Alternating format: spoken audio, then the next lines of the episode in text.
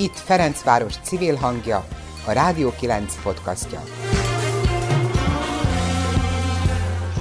Ennek a furcsa nehéz évnek a végéhez közeledve sokat gondolkodunk azon, hogy az aktualitásokon túl milyen témát lenne érdemes feldolgoznunk, amely bár helyi, kerülethez köthető, mégsem csak Ferencváros lakosságát érdekelti. Mint az sokszor kiderült már, felnőtteken kifogó kérdésekre a gyerekek rendre egyszerű, de remek válaszokat tudnak. Megkérdeztem hát Rozi lányomat, hogy ő milyen műsort készítene, ha rádióban dolgozna. Hát kutyásot. Vágta rá azonnal? Ha kutyánk van, akkor ki kell lépnünk az utcára, és onnantól nem ússzuk meg, hogy ne közösségben létezzünk, és felelősséggel tartozunk egymás iránt. Az utóbbi mondatot pedig már Bondor Ivettől vettem kölcsön, aki már 2010 óta kutyázik Ferencvárosiként, az utóbbi öt évben pedig a Páva utcai Sánta Kutya Állatvédő Alapítványnál fizioterapeuta, koború állatokat ment ki építkezésekről, és elkötelezetten dolgozik azon, hogy természetessé váljon a házállatokkal való méltányos, kultúrát bánásmód a gazdák körében. Beszélgettünk arról is, hogy milyen szempontokat kell figyelembe vennünk, ha össze akarjuk kötni az életünket egy házi kedvencel,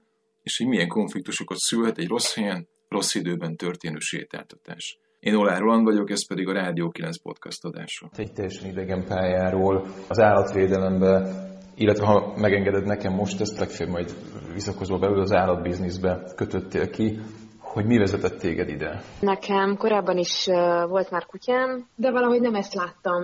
Én is elmentem egyetemre, szereztem tisztes munkát, és hát próbáltam úgy élni, mint a normális emberek, és aztán egyszer csak találkoztam a vizslafajta mentéssel, és tőlük kaptam idéglenesen egy kutyát, akire vigyázni kellett. Egy, aki el volt szakadva az egyik térszalagja, műteni kellett, és utána rehabilitálni, és én innen ismerkedtem meg a, a kutyagyógytornával, illetve majd később az egész képzéssel, és aztán, aztán ez vitt tovább arra, hogy, hogy kutyákkal foglalkozzak.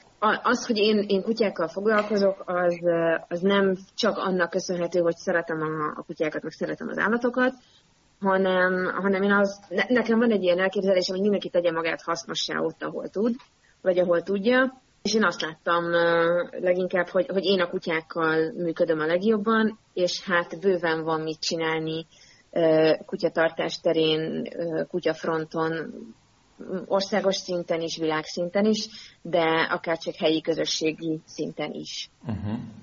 Erről egy picit fogom majd később, egy picit később fogunk erről mindenképpen beszélni, mik is ezek a teendők. A, de hogy te nem is akármilyen módon kezdtél ezzel foglalkozni, és nem tudom, hogy ez időben mennyire jelent meg az életedben egyszerre, de hogy egy, egy alapítványt, egy, egy civil szervezetet gründoltál, ha jól tudom, méghozzá...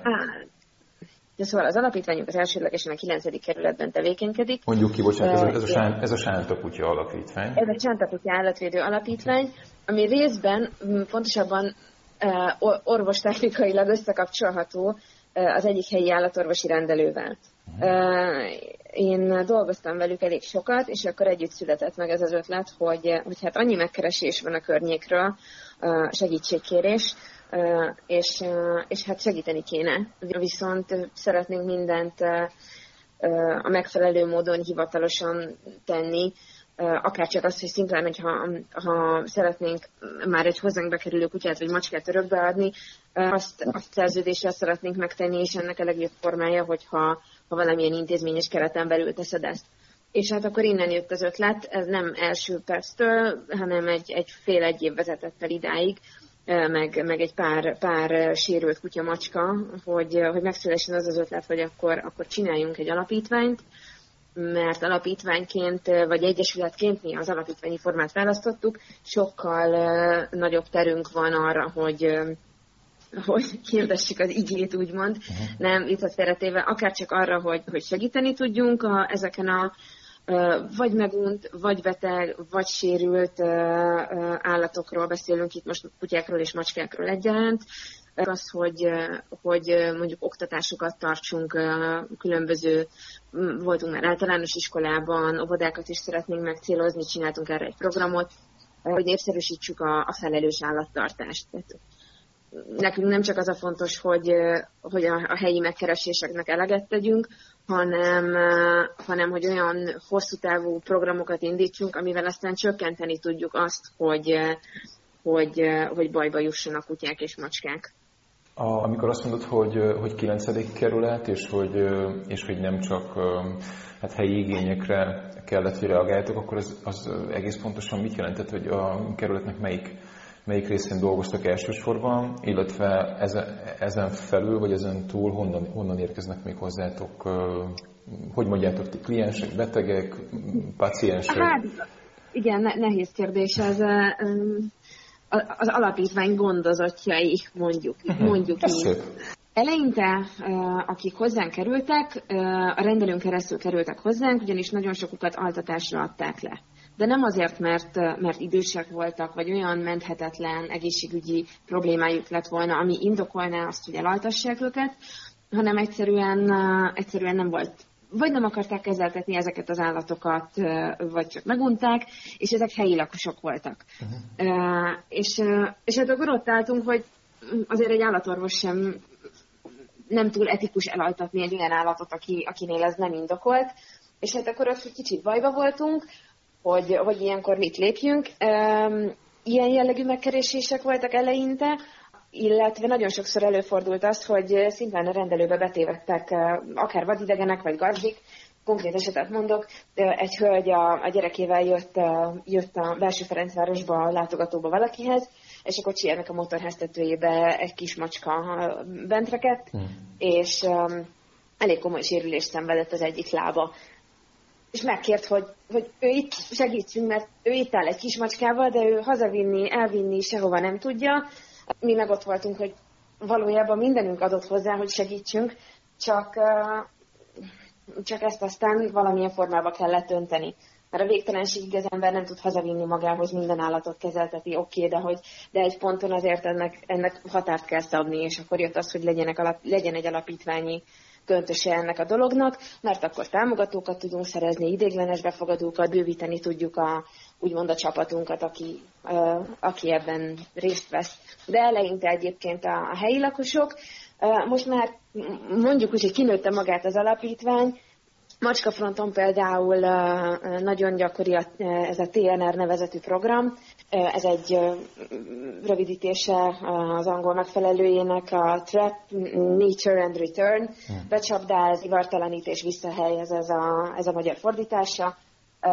Nagyon sok, mint ezt láthatjátok, például a 9. kerületben rengeteg új építkezés van, és iszonyatosan sok macska van a belső Ferencvárosban. Az egy dolog, hogy, hogy ez nekik nem komfortos, tehát amikor jön egy építkezés, és akkor ezektől a macskáktól meg kell szabadulni, hát sokszor nem a leghumánusabb megoldások történnek ilyenkor. Másfelől a közegészségügyi veszélyeket is jelent az, hogy ennyi kóbormacska van az utcán, ezért próbáltuk az ilyen helyzeteket valahogy kezelni. Uh-huh. Ez az egyik verziója. Volt aztán az, hogy kutyát találtak a környéken, nem egyszer mászkált, oltatlanul, csípel, csípeletlenül, ami megint csak, hát rengeteg balesetet rejt magában, és hát akkor megint csak tőlünk kértek segítséget. Azt jól gondolom, és ez egy abszolút naiv feltételezés részemről, de hogy azt gondolnám, hogy egy, egy kutyát könnyebb örökbe adni, vagy új, új gazdit találni neki, és ehhez képest pedig, ha jól értelek, akkor, akkor azért, ahogy, ahogy fogalmaztam, macska fronton nagyobb a, nagyobb a probléma, sokkal több a, a kóbor macska. Hogy ez mennyire, mennyire kezelhető még, még ebben a pillanatban ez a helyzet? nehéz kezelni, azt kell, hogy mondjam. Egy picit az emberek szerintem közön, mm, közönösebbek a macskákat illetően. Valahogy ők úgy élnek a fejekbe, mint, mint, a, mint a városi vadállatok, akik majd megoldják maguknak valahogy, uh-huh. és a, amúgy is a macskafogyó eszköz, van egy ilyen mondás. Sokkal nehezebb az ő esetüket orvosolni. Jól van, Bombi, várj egy kicsit. Bocsánat, családi életet is élünk közben. Rengeteg a macska, a macskák évente többször is tudnak vemhesülni, ami hát a, a macska szaporulatot nem kicsit dobja meg, és hát iszonyatosan nehéz őket befogni, illetve hát az örökbeadásuk meg, meg hát aztán külön nehéz. Uh-huh. Már csak azért is, mert a macskák között van két olyan fertőző betegség, ami csak macskára veszélyes, tehát se nem kutyára, emberre, gyerekre, senkire nem, de macskára macskára terjed, és, és ezek gyógyíthatatlanok. Ez már, már eleve nehezíti az ő örökbeadásukat, minden macskát, akit, akit befogunk, és, és mondjuk nem visszahelyezésre kerül, hanem megpróbáljuk gazdisítani, minden macskánk tesztelve van, pont azért, hogy hogy azért, azért tudja egy leendő meg mégis, hogy mire számíthat a későbbiekben de sokkal több macska van már, csak tényleg azért is az a szaporulat szám miatt. Uh-huh. A kutyákra azért úgy, ahogy ma Budapesten, a belvárosban odafigyelnek a gazdák, tényleg egyre több kutya van ivartalanítva, ott azért egy sokkal felelősebb gondolkodás módot láthatunk. Ma már a kutyáknál egyrészt kötelező is az, hogy be legyenek csipelve például, illetve veszettség ellen legyenek oltva, ez egy törvényi előírás, de a macskákra semmi ilyen nem vonatkozik. Mi szoktuk javasolni, sőt minden általunk, vagy a gondozásunkba került macska csipelve és oltva, oltva van és oltva kerül a gazdához is. Um, mi mindenkinek azt szoktuk javasolni, nekem a saját macskáim is be vannak csipelve és oltva. Uh-huh. Pont azért, hogy ha kimennek, ne adj Isten, vagy elvesznek, vagy, vagy bármi. Uh-huh. Uh, még egy személyes jellegű kérdésem van, a, hogy említetted, hogy hát nem, nem lehet tehát amikor, azt, amikor ugye arról beszéltél, hogy, hogy valahogy ezt így formalizálni kellett, ezt a, ezt a működést, ezt a gondoskodást, ugye azt említetted, hogy mert hogy nem lehet minden bajba jutott állatot hazavinni. Most ezen a ponton én nem állom meg, hogy meg megkérdezzem, hogy ebben a pillanatban hány állatod van otthon? Három macskám van, mind a három, három különböző helyről egyébként, de, de, de mind a mentésből származnak két, két rögbefogadott kutyám van, két, ők két vizsla, illetve nekem van ezen felül még két kutyám, akikkel kiállítok, ők, ők félig meddig szakmai ártalom. Mm. Okay. De ez egy nagyon fontos pontja egyébként az én kutyás létemnek. Értem. Ez akkor is hét. Arról mit gondolsz, hogy, hogy a, a, túl az egyértelmű okokon, hogy mindannyian állattartók, és, és ebben mindannyian szeretik, még ha másképpen is a, az állatékat, mi az, ami, ami összehoz és összetart egy ilyen közösséget? Illetve ad-e a közösség valamit az egyes, az egyes gazdéknak? Én azt látom, hogy igen. Néha nagyon pessimisten, pessimisten tudok felkelni, de, de alapvetően azt, azt látom, hogy van egy nagyon fejlődő tendencia. Itt most persze könnyen beszélek, mert mi Budapesten élünk, egy nagyvárosban, ahol megint csak egészen más az állattartás, mint, mint egy vidéki faluban. De, de itt, itt ténylegesen létező kutyás, macskás, állattartó közösségekről beszélünk, akiknek, akiknek igenis fontos a, a felelős állattartás. Egyrészt a saját állatuk miatt, másrészt, mert, mert onnantól, hogy nekünk a kutyánkra ki kell lépni az utcára, onnantól nem ússzuk meg, hogy, hogy közösségben létezzünk, és, és felelősséggel tartozunk innentől egymás iránt, a saját állatunk iránt, és, és mások állatai iránt is. Oda kell figyelni arra, hogy, hogy kinek mi a jó, kit hogyan tudunk segíteni, és, és hát ez, ez így adja magával. Szerencsére nekünk is elég sok, sok támogatónk van már, mint alapítványi szinten, akik amúgy szintén a környéken kutyáznak, vagy van környéken laknak és macskát tartanak, ők vagy eljárnak macskát befogni, vagy, vagy volt, aki mondjuk a, a, a felelős állattartó előadásainkban vett részt, amikor iskolában voltunk ezzel a programmal.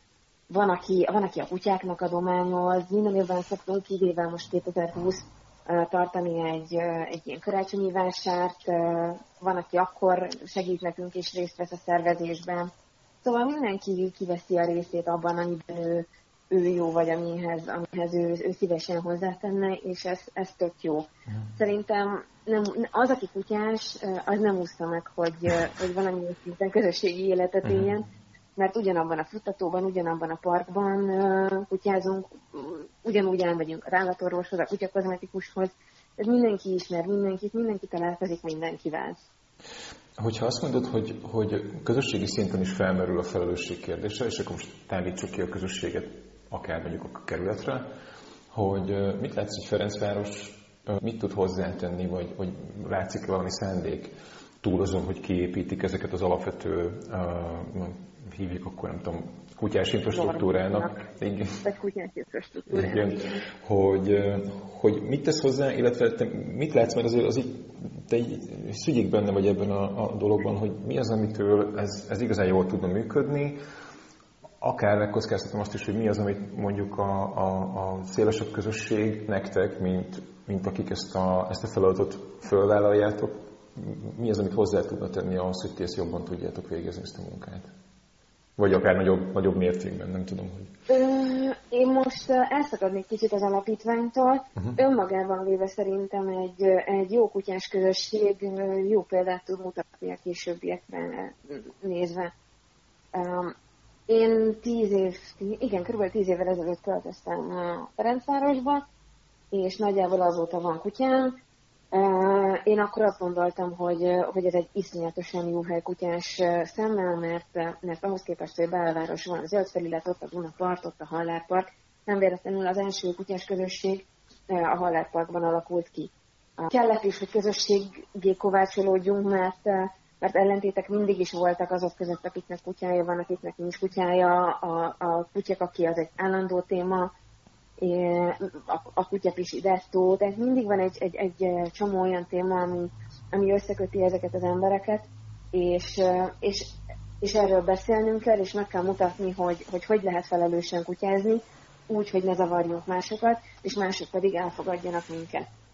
És ebben nagyon fontos egy, egy kutyás közösség szerepe. Szerintem egyébként Ferencvárosi kutyások ebben élen járnak, vagy, vagy legalábbis nagyon pozitív, amit láthatunk annak ellenére, hogy, hogy, hogy a, a, a kutyások között is találkozunk olyannal, ami, ami számunkra sem szimpatikus. Hogy, hogy, hogy reagál ilyenkor a közösség? Vagy van a közösségnek egy ilyen, nem tudom, univerzális reakciója, vannak erre kész válaszok, panelek, hogy mit lehet ilyenkor mondani, hogy nyilván ez ne legyen bántó, ne legyen sértő, de mégis valamiféle elmozdulást azért így eredményezzen.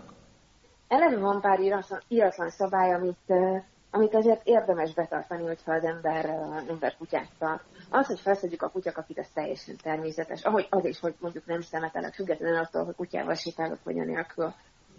Az, hogy mondjuk nem hagyom a kutyámat, hogy, hogy minden pillanatban mindent megjelöljön, mondjuk ha, ha sétálom Ester utcában, de amikor már a 15. kapuajat jelöli meg, akkor ott azért illik tászolni Fifikére, hogy talán nem kéne ezt mm. csinálni és, és igenis szólni kell. Tehát mi is volt, hogy egymásra rászóltunk, vagy csak egy tök egyszerű példa, kimentem a parkba sétálni, és épp nem figyeltem oda, de a kutyám elvégezte a dolgát. Teljesen természetes, hogy odaszólunk a másiknak, hogy ne úgy nézd meg, mert Fifike most éppen kapja. És akkor szépen oda megyünk, és összeszedjük. Uh-huh. Teljesen természetes az, hogy szólunk a másiknak, pontosan azért, hogy későbbiekben ne legyen ebből a konfliktus, és ne a teljes kutyás társadalom legyen ezért hibáztatva, hogyha ott marad, ott marad egy csomag, ahogy az is teljesen normális, hogy megpróbálunk odafigyelni, hogy, hogy ne ugassanak a kutyák, nem tudom, hajnali kettőkor a, a, a házak ablakában, amikor a gyerekek sétálnak mondjuk a Haller Parkban, ebből többször volt ott konfliktus, mert ott van egy óvoda is, uh-huh. és, és mondjuk ott délután négy, fél négy körül, amikor mennek a gyerekek, vagy a reggeli csúcsban, ne akkor sétáljunk az óvodánál, amikor a gyerekek jönnek, lehet, hogy az én kutyám teljesen kedves, normális és lábnál jön, de belefuthatunk egy olyan kutyába, aki nem, ezt, nem követi ezt a példát, vagy egy olyan gyerekbe, aki tényleg nagyon fél az állatoktól, nem ott kell konfliktust generálni, és akkor szoktunk szólni a másiknak, hogy Léci, most ne. Két órával később semmi akadálya, de, de most ne. Uh-huh. Um, ennyit tudunk tenni, hogy, hogy jó példával járunk, illetve szólunk a másiknak. Ami ma már nagyon sokat segít egyébként, hogy lépcsőnyomon kutyaiskolákba ütközünk.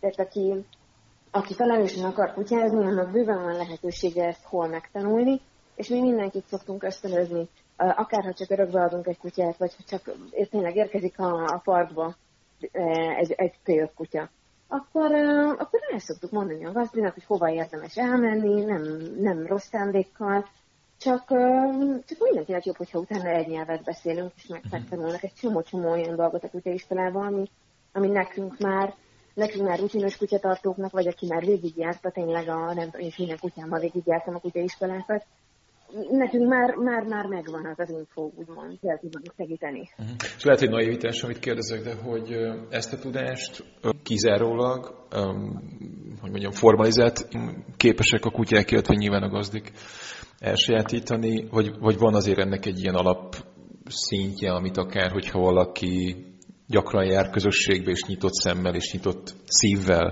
közelít egy közösség felé, akkor azért megtanulhat alap dolgokat, amivel azért így ki lehet bekelni. el lehet kerülni a jelentősebb konfliktusokat, problémákat. Tökéletesen fogalmaztál, meg lehet tanulni alap dolgokat, és ki lehet bekelni dolgokat.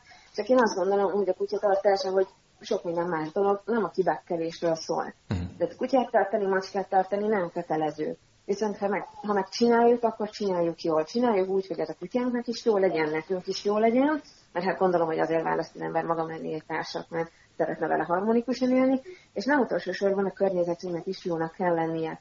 És ez nem feltétlenül jön mindenkinek zsigerből.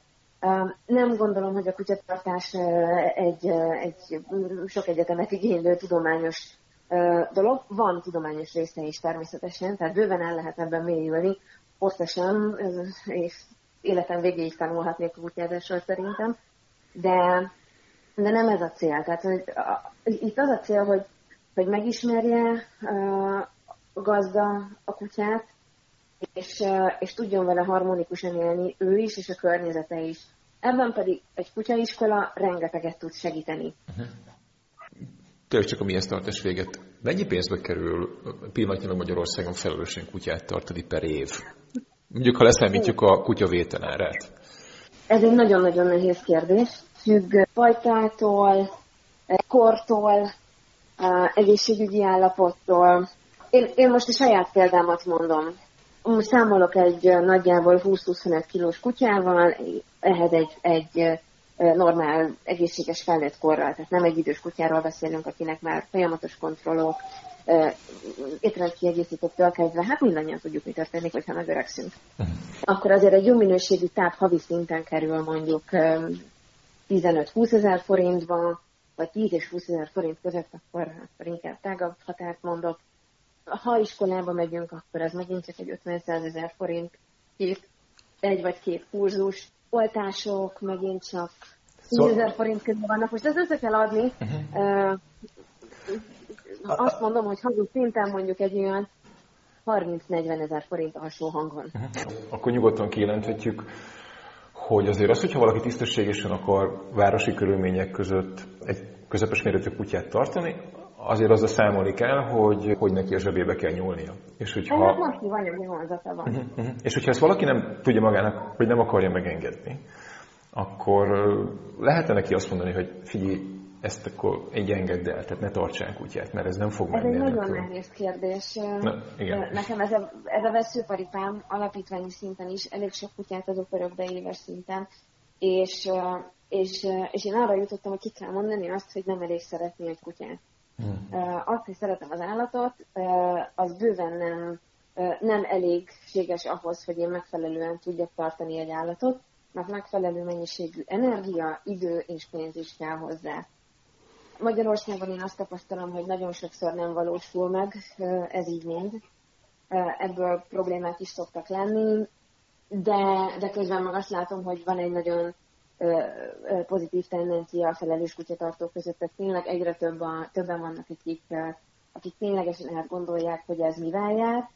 Hogy amit én érzékelek, hogy, hogy az utóbbi években viszont iszonyatosan divatos lett kutyázni, főleg városban. Tehát és, és ez nagyon jó, jó dolog, de nagyon sokszor azt tapasztalom, hogy nem eléggé átgondolt egy-egy ilyen kutya örökbefogadás, vagy, vagy kutyavásárlás, és, és hát vannak olyan esetek, amikor én, én azért azt mondtam volna a gazdinak, hogy, hogy aludjon rá még egyet-kettőt, és számoljon, és nem csak anyagi, anyagi tekintetben, hanem hogy ő tényleg megteheti hogy, hogy egy, egy kutyát az ő életébe beilleszten. Mm mindenki sokat dolgozik, utaznunk kell sokat. Budapesten azért a távolságok sem, sem olyanok, hogy 5 perc vagyok bárhol. Ha a belvárosban kutyázunk, azért egyre nehezebb, mert egyre kevesebb a zöld felület, és egyre több a kutya. Szóval ez megint csak felvet problémákat. Illetve amit én személy szerint problémának látok, hogy, hogy nagyon sokan, akik kutyát választanak maguk mellé, nem a megfelelő kutyát választják. És itt most nem fajtára, vagy nem fajta specifikusan gondolkodok, hanem, hanem nem az ő habitusukhoz, életmódjukhoz megfelelő típus választják. És, és ebből azért szokott gond lenni. Mm. Tehát a, hogyha hazavisz valaki egy vizslát, akkor egyszerűen azzal számolni kell, hogy, hogy a vizslával menni kell, és és, és ott napi két-három órát aktívan foglalkozni a kutyával kint a, a természetbe. Nekünk minden este az a program, hogy mi kimegyünk a Népszigetbe, és kint sétálunk.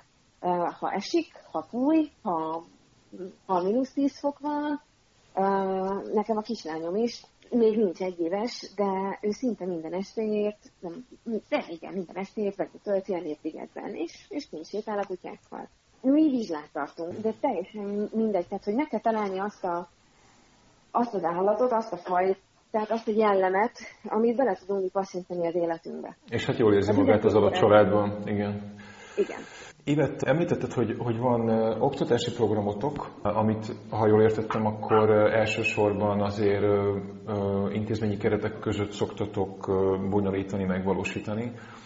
Uh, létezik esetleg tekintettel a jelenleg sajnos minden meghatározott körülményekre, Létezik-e esetleg ennek alternatív formája, akár online módon el lehet -e érni nálatok, vagy ha én mondjuk kutyát akarok tartani, és még, még ott tartok, hogy hezitálok, meg lehet titeket azzal keresni személyesen? Meg lehet minket keresni, akár kutya, macska, bármilyen kisállattartásával kapcsolatban, mert a, a csapatban min, minden esetben van olyan ember, aki, aki valamelyik állattartásában jártas, illetve illetve tényleg rendelkezésre állunk, akár csak abban, hogy, hogy jöjjenek el, sétáltassunk kutyát, beszéljük át, nézzük meg, hogy, hogy, hogy kihez mi passzol. Ami az oktatást illeti, arra sajnos még, még nem volt lehetőségünk, hogy ezt online formába átvigyük. Igyekszünk majd ezzel is foglalkozni, de ez az év sok tekintetben mindenkit megvisel. Uh-huh. Oh, persze. Abba segíts még évet, hogy hol lehet titeket utolérni. Van egy Facebook oldalunk, ez a Sánta Kutya Állatvédő Alapítvány, illetve ezen belül a, a szetterfajta mentés. Csalóka, mert elsődlegesen szetterek fajta mentésére fókuszál az alapítvány kutyás része, de nem csak szetterekkel foglalkozunk. Illetve van egy weboldalunk is, amit, a, amit leginkább az alapítvány Facebook oldaláról lehet elérni. Uh-huh. Ami aktuális, az, az mindig az alapítványunk Facebook oldalán található, szóval azt, azt érdemes követni. Rendben. Gondolom, ott mindenféle kontakt hozzátok van. Helyileg hol, hol lehet titeket megtalálni? Minket a 9. kerületben a Páva utcában, és ott van telefonszám is, meg e-mail cím is. Jobb szeretjük, hogyha e-mailben keresnek meg minket, mhm. mert azt többen is nézzük, és, és gyorsabban tudunk rá válaszolni, és, és hogyha ha megkeresések érkeznek például akár csak helyi kutyák, macskák befogását illetően, vagy kolóniák hivatalánítását illetően, akkor is jobban szeretjük, hogyha e-mailben keresnek meg minket, akár már fotóval, fontos leírással, hol, hogyan kéne hány macskáról beszélünk, vagy hány kutyáról, vagy hány kutyát kéne elhelyezni, akkor az, az nekünk már nagy segítség. Bondor Ivettel beszélgettem a Sántok Kutya Állatvédő Alapítvány részéről. Ez az alapítvány 2015-ben hozták létre, és a 9. kerület szívében működnek. Én nagy szeretettel ajánlom minden állattartásban gondolkodó, vagy éppen már állatot tartó gazdi részéről, hogy keresse fel őket. Nagyon szépen köszönöm, hogy időt szentél ránk. Ez volt a Rádió 9 podcastja. Bővebb információ honlapunkon, a rádió9.hu-n és Facebook oldalunkon, ahol várjuk az észrevételeiket is.